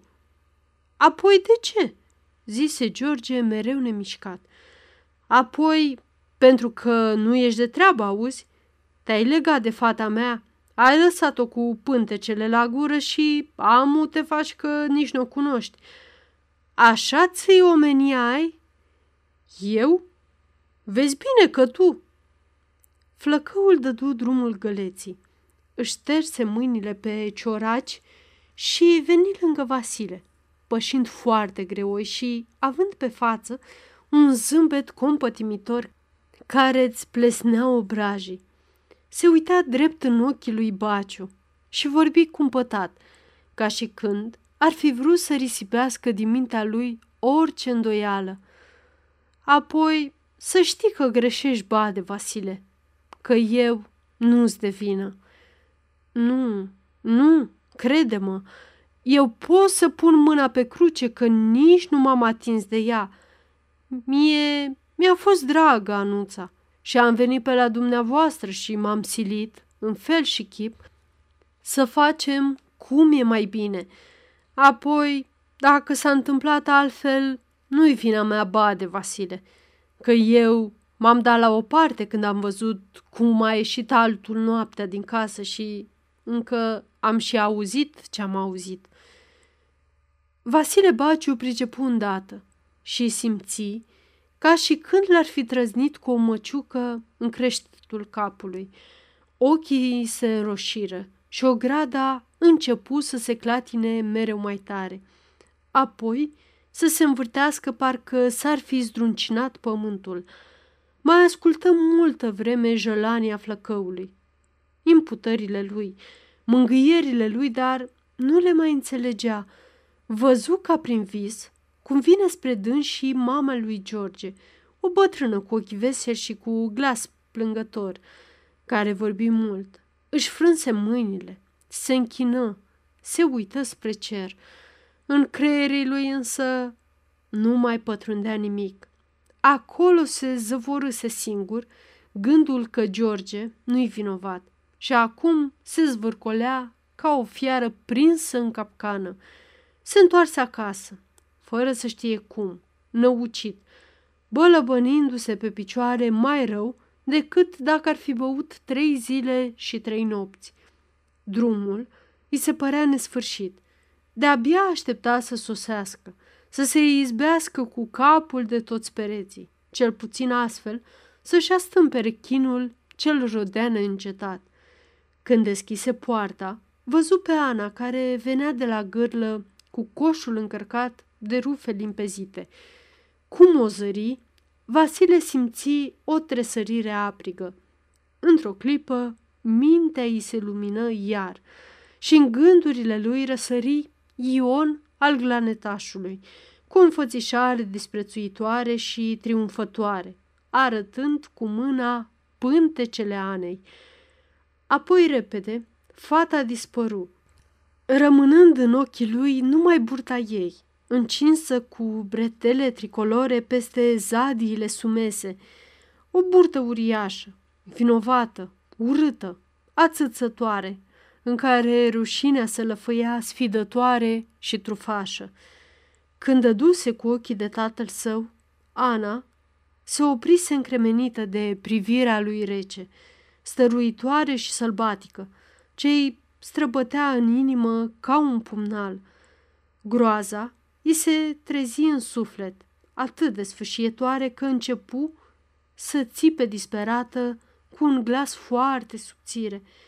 Nu mă omorâ, tătucă, nu mă omorâ, nu mă omorâ. Coșul îi căzut din brațe. Rufele albe se împrăștiară prin zăpadă, iar mâinile ei moarte se încrucișară ca o apărare pe pântecele rotund, în vreme ce țipătul ei se repeta tot mai jalnic, mai slab și mai răgușit. Întocmai ca fiara care, cu privirea stăpânitoare, și-a amețit prada și totuși, spre a-și spori plăcerea sângeroasă, mai așteptă un răstimp, înainte de a o zdrobi. Tot astfel, și Vasile Baciu stătu pe loc, sorbind cu ochii deznădejde Ane și ascultându-i strigătele îngrozite, care îl întărâtau ca niște îndemnuri vrăjmașe. În sfârșit, cu pași grei și rari, se apropie de ea, își înfipse mâna în părul ei și cu o zmucire setoasă o trânti jos. Apoi porni să-i care pumni în cap, în coaste, în burtă, cu o iuțeală fulgerătoare, gâfâind și mugind. Rapandulo! Rapandulo!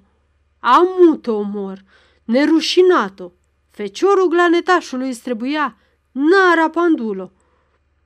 Țipetele Anei se întețiră iar, mai dureroase și mai deznădăjduite. Iartă-mă, tată! Nu mă omorâ, tată!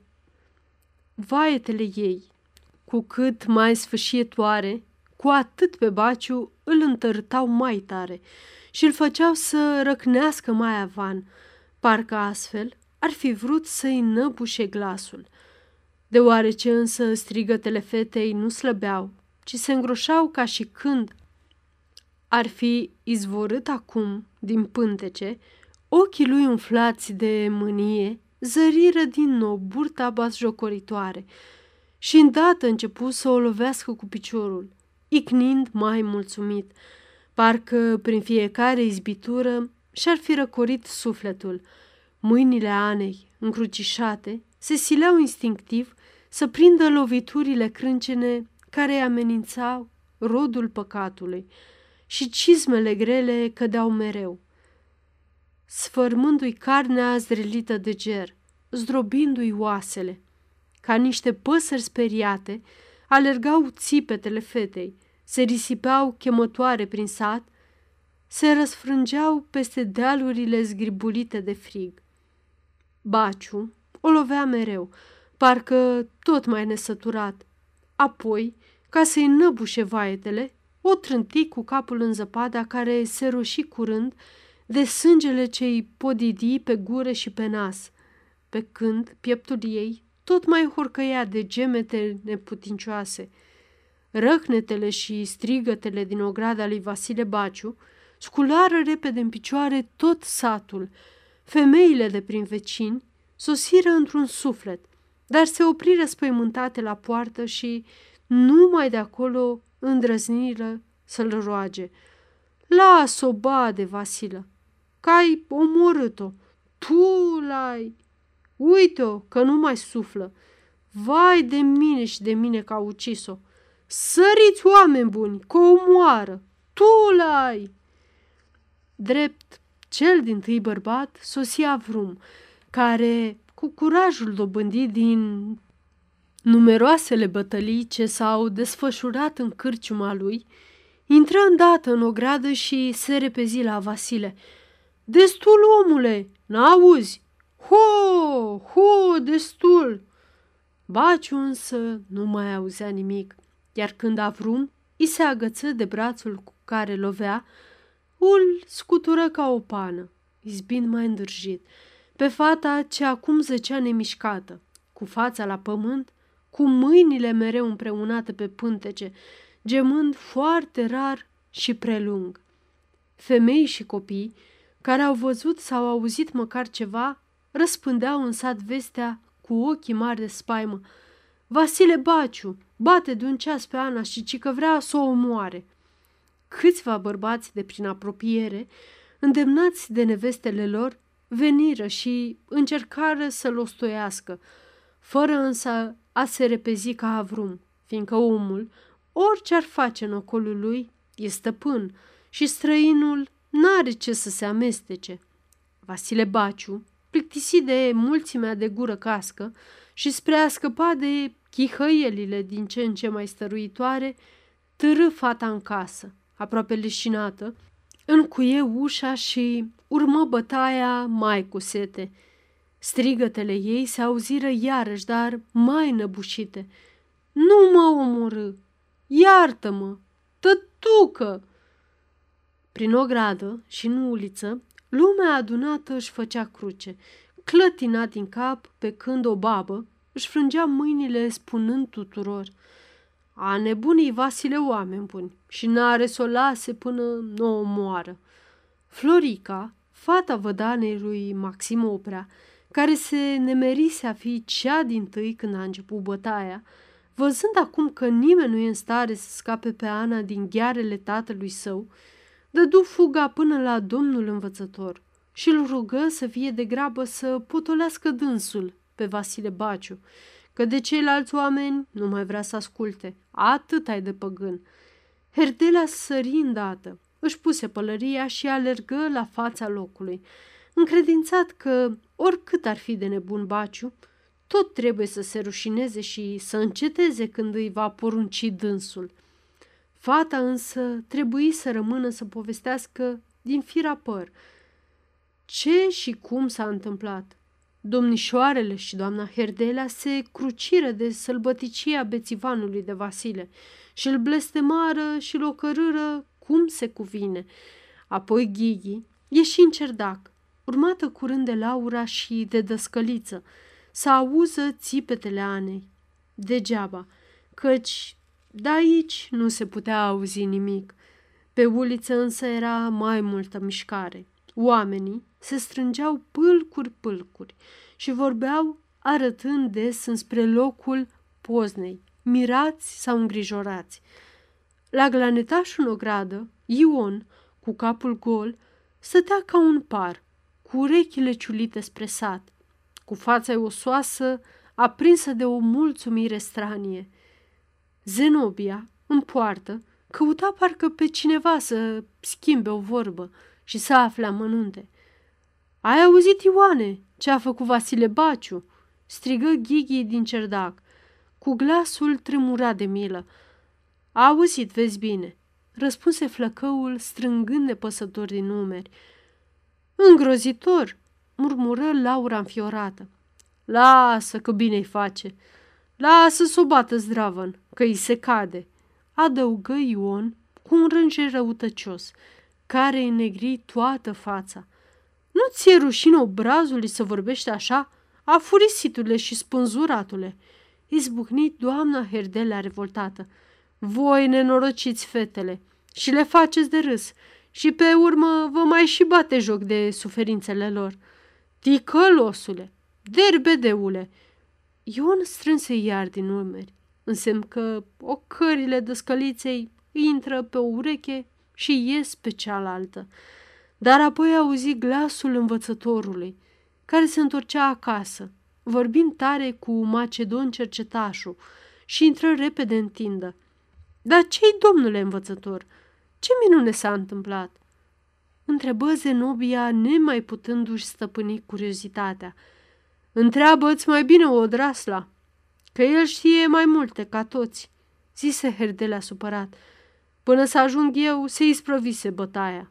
Povestit dânsul familiei nerăbdătoare, urcând în pridvor. A lăsat-o mai mult moartă decât vie, biata fată. Am văzut-o, ți se frânge inima. E plină de sânge și zdrobită ca o grămadă de carne. Vai de sufletul ei, nenorocita! Acum Vasile s-a mai stâmpărat. L-am dojenit, dar în zadar. Zice că Ana e grea în vreo cinci luni cu Ion al glanetașului și că de aceea a bătut-o. 6. A doua zi, Vasile Baciuș se așeză de dimineață în cârciumă și bău până târziu, după prânz, singur, încruntat, tăcut, izbind doar în răstimpuri, cu punul în masă atât de strașnic, ca vrum tresărea după teșghea și repede se uita dacă n-a spart cumva vreo sticlă sau vreun pahar. Pe urmă, plăti cinstit până la un ban, trecu acasă și se năpusti iar asupra Anei, plină de vânătăi, și o bătu până ce o scoaseră vecinii din mâinile lui. A treia zi însă parcă se mai potolise. Spre amiază luă de mână pe Ana și vorbi foarte liniștit. dar cu aceeași lucire rece și ciudată în ochi, cu care o îngrozise alaltă ieri. Ascultă, draga tati, și ia seama bine ce-ți spun, că sunt om bătrân și mâncat de toate necazurile din lume. Odată nu m-ai ascultat și tare rău ai pățit. Acu, ce să mai faci? Ai greșit. Vezi bine că cine nu greșește.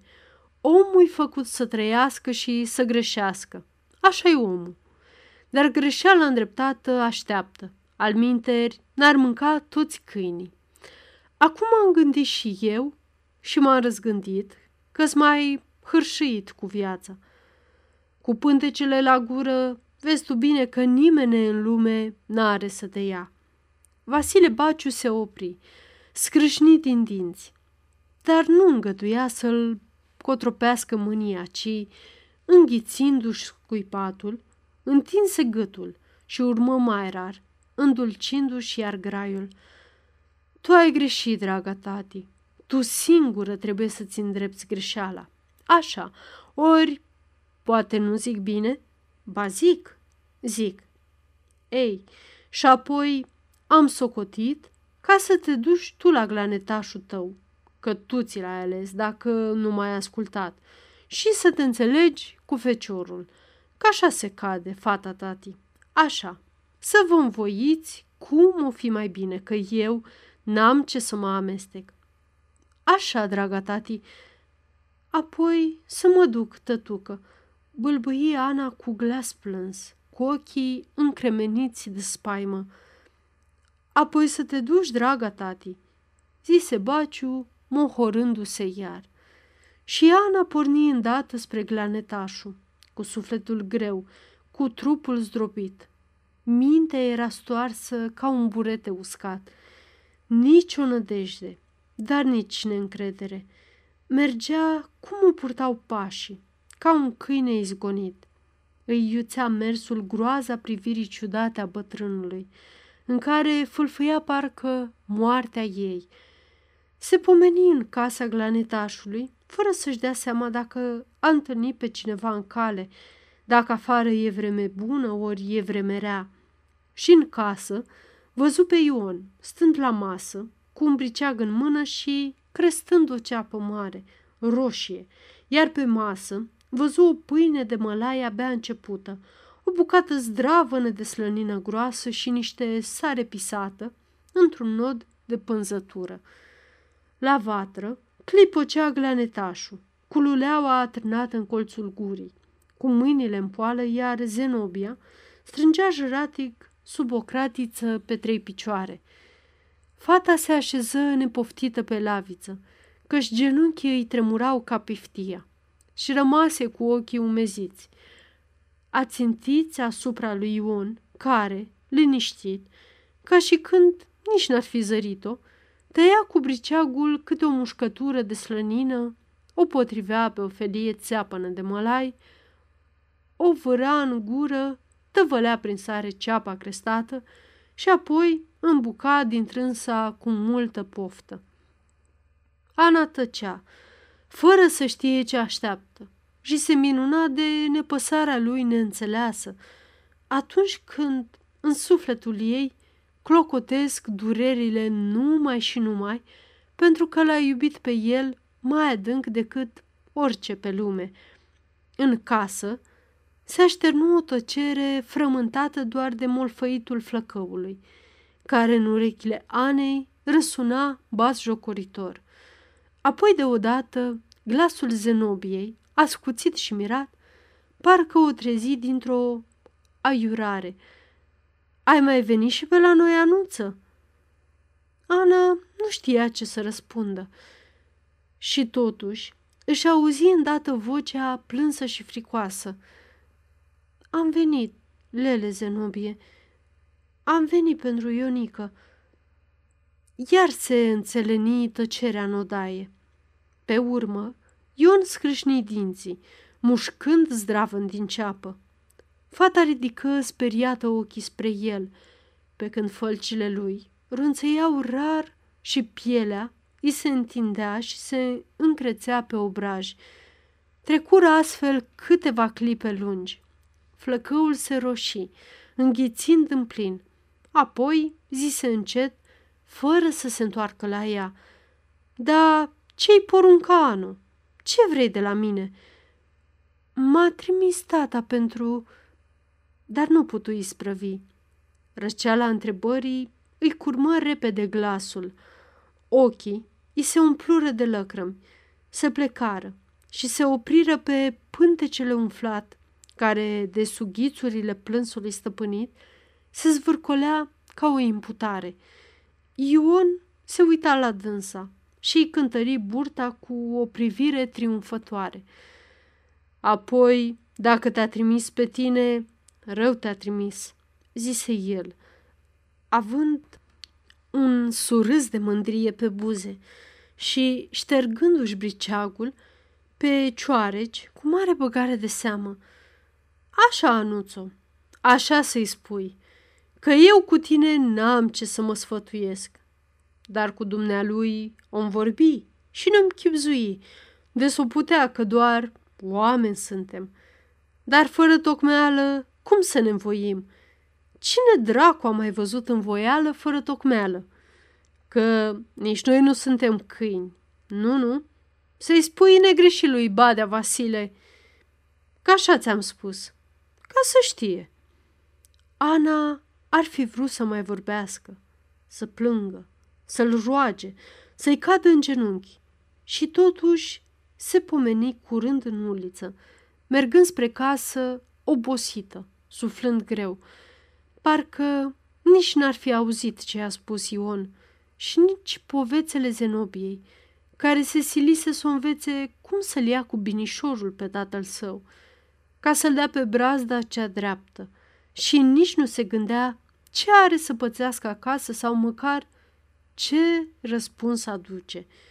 Simțea însă o căldură mai vie în pântece și, din când în când, câte o ușoară zvâcnire ce îi umplea inima de o bucurie mare și o făcea să uite toate suferințele.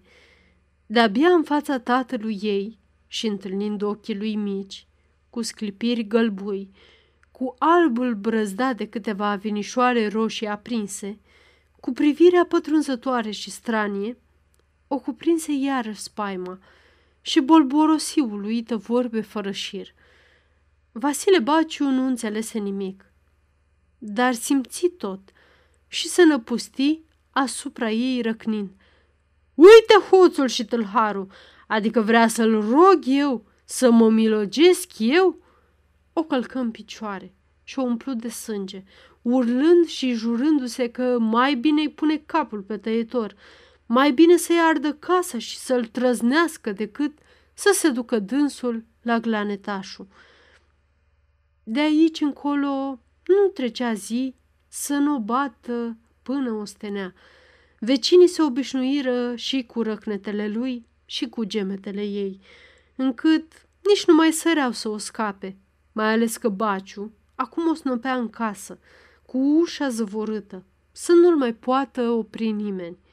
Fata se jigări ca o scoabă de atâtea bătăi, încât de-abia se mai ținea pe picioare. Numai burta îi creștea zi cu zi, bombându-se neîncetat, parcă în ciuda lui Vasile.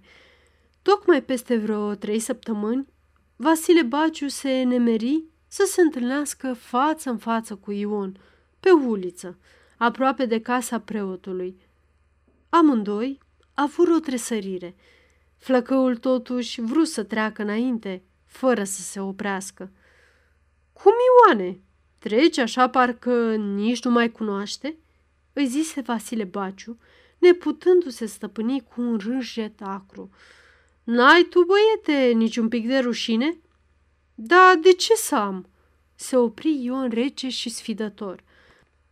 Apoi, nu știi tu că fata mea a rămas grea cu tine?" Nu vreau să știu nimic." Nu vrei? Nu." Bine, bine," scrâșni Vasile. Numai să nu-ți pară rău, măi, Ioane." Da, de ce să-mi pară rău mie?" Făcu flăcăul mai îndrăzneț. Mai bine ia seamă să nu-ți pară rău dumitale. Adică nu vrei să o iei, ai? Nu vreau bade, Vasile. Când am vrut eu, n-ai vrut dumneata. Acum nu mai vreau eu. Uite așa. Sfârși Ion, urmându-și calea semeț și cu nasul în vânt. Vasile Baciu murmură o sudalmă cumplită, încleștându-și pumnii. Lumea a început iar să se clatine în jurul lui, întocmai ca atunci, în ograda lui Toma Bulbuc, când a simțit întâia oară că îi se năruie sufletul. Întinse pașii să ajungă acasă mai repede și cum sosi, fără nicio vorbă, se repezi la Ana, parcă mai furios ca totdeauna. Fata se prăbuși sub ploaia de lovituri, țipând disperată. Tată, nu mă omorâ! Nu mă omorâ! Nu mă omorâ!